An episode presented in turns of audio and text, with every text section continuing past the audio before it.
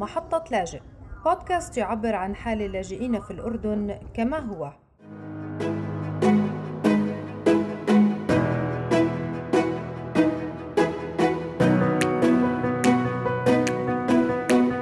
عبور محطة لاجئ.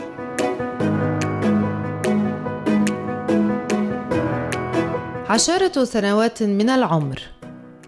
إنها عشرة رمضانات وأعياد متتالية.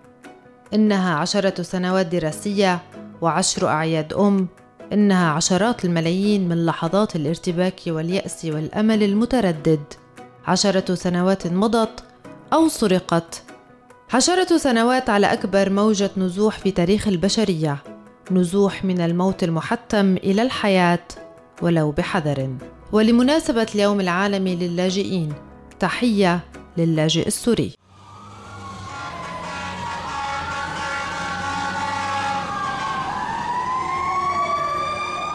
فمنذ بداية الأزمة السورية في أذار 2011 اضطر واحد من بين اثنين رجال نساء وأطفال للنزوح قسرا اضطروا للتخلي عن منازلهم أحيائهم ومجتمعاتهم للهرب باتجاه المجهول الآمن. فكانت البداية. كرة ثلج تتدحرج إلى أن وصلت الحصيلة إلى الرقم الصادم نحو خمسة ملايين لاجئ سوري حول العالم وأكثر من ستة مليون نازح ناهيك عما يقارب عن 540 ألف شخص ما زالوا يعيشون في المناطق المحاصرة. والهرب كان إلى البلدان الأقرب تركيا، لبنان، العراق والأردن الذي استقبل ما يقارب 660 ألف لاجئ.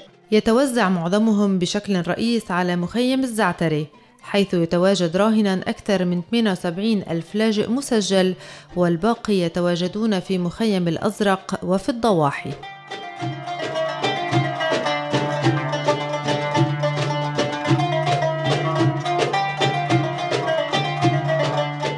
فعلى بقعة جغرافية صحراوية في محافظة المفرق التي تبعد حوالي عشرة كيلومترات عن الحدود السورية الأردنية تم إنشاء ما بات يسمى بمخيم الزعتري فكانت بداية إعادة الأعمار النفسية لحياة كادت أن تفقد.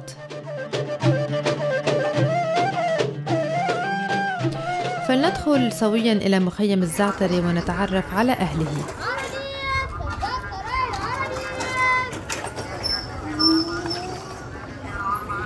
حاليا يعني الحمد لله أحسن من الأول بكثير.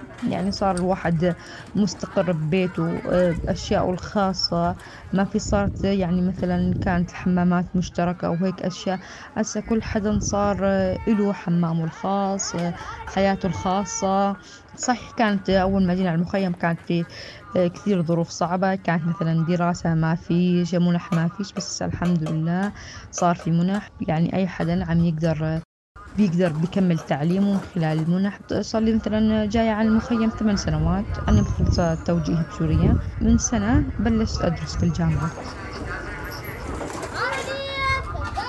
فقد تحول الشارع الرئيسي في المخيم إلى شارع تجاري يحتوي على مئات الدكاكين التي تبيع معظم ما يحتاجه اللاجئون من لوازم عيش مواد غذائية ملابس بما فيها فساتين الزفاف وأدوات منزلية وبطاقات رصيد الهواتف المحمولة والإنترنت واسطوانات الغاز وغيرها. إحنا هون صاحب محل بالنسبة لنا داخل المخيم. آه الشغلات اللي إحنا هون قاعدين نتسبب منها ونسترزق آه من خلال شغلنا للفرشات للبرادي. وهي الشغلات ضرورية بالنسبة للمخيم هون ما حدا بيستغني عنها.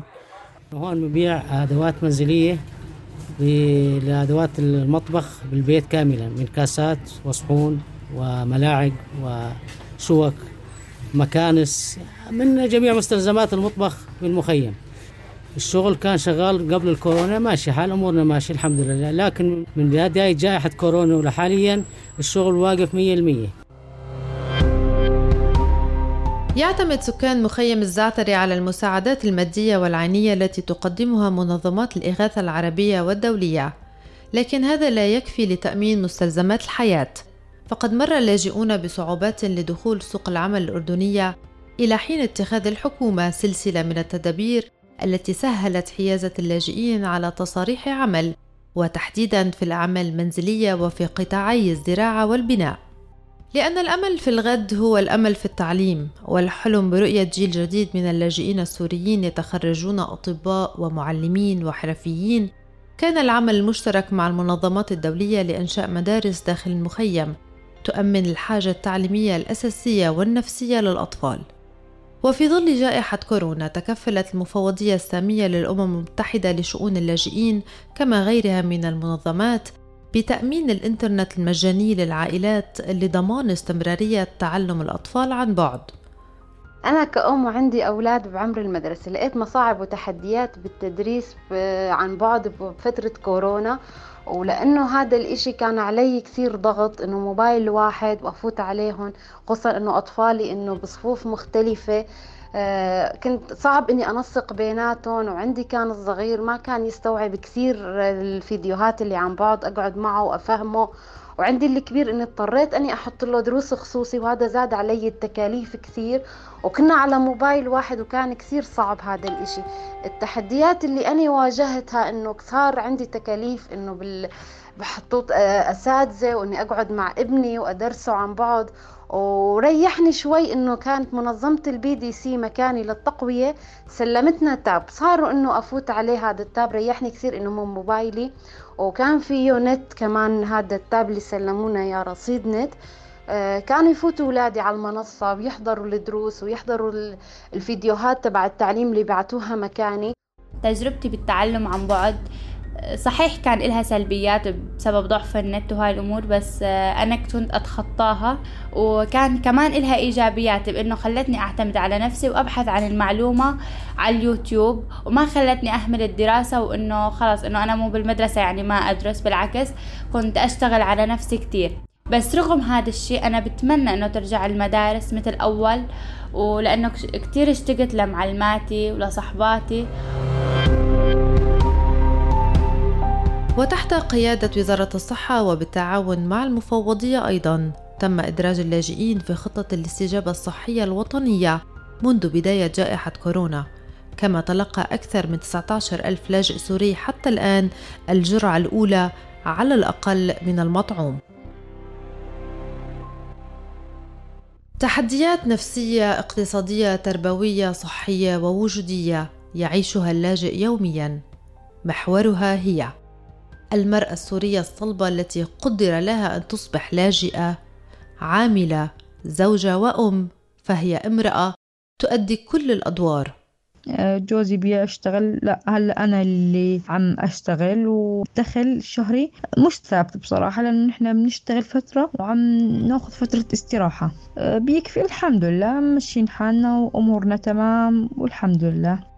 بالفترة هاي اللي كلنا نشتغل فيها أكيد لازم نحن نكون مثلا مدخرين شوية مصاري أو موفرين للأيام اللي جاية. هسا من المطلوب مني كزوجة مثلا ترباية الأولاد الاهتمام فيهم إنه لما جينا على المخيم المسؤولية عن الزوجة كبرت.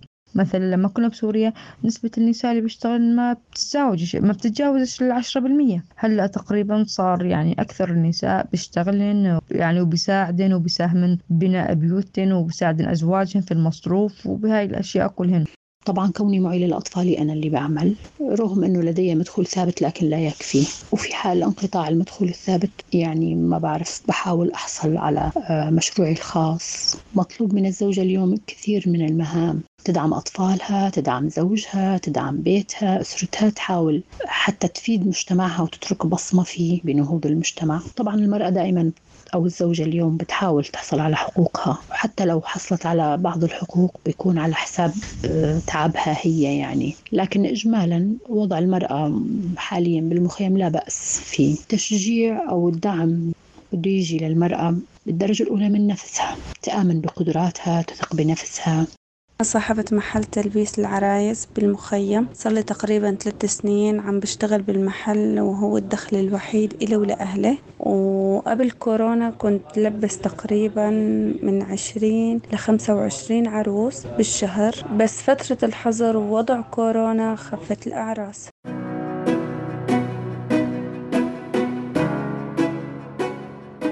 القصة لم تصل إلى ختمتها السعيدة بعد. حيث العودة الآمنة إلى الوطن ولملمة الجروح والانطلاق من جديد لبناء ما تهدم.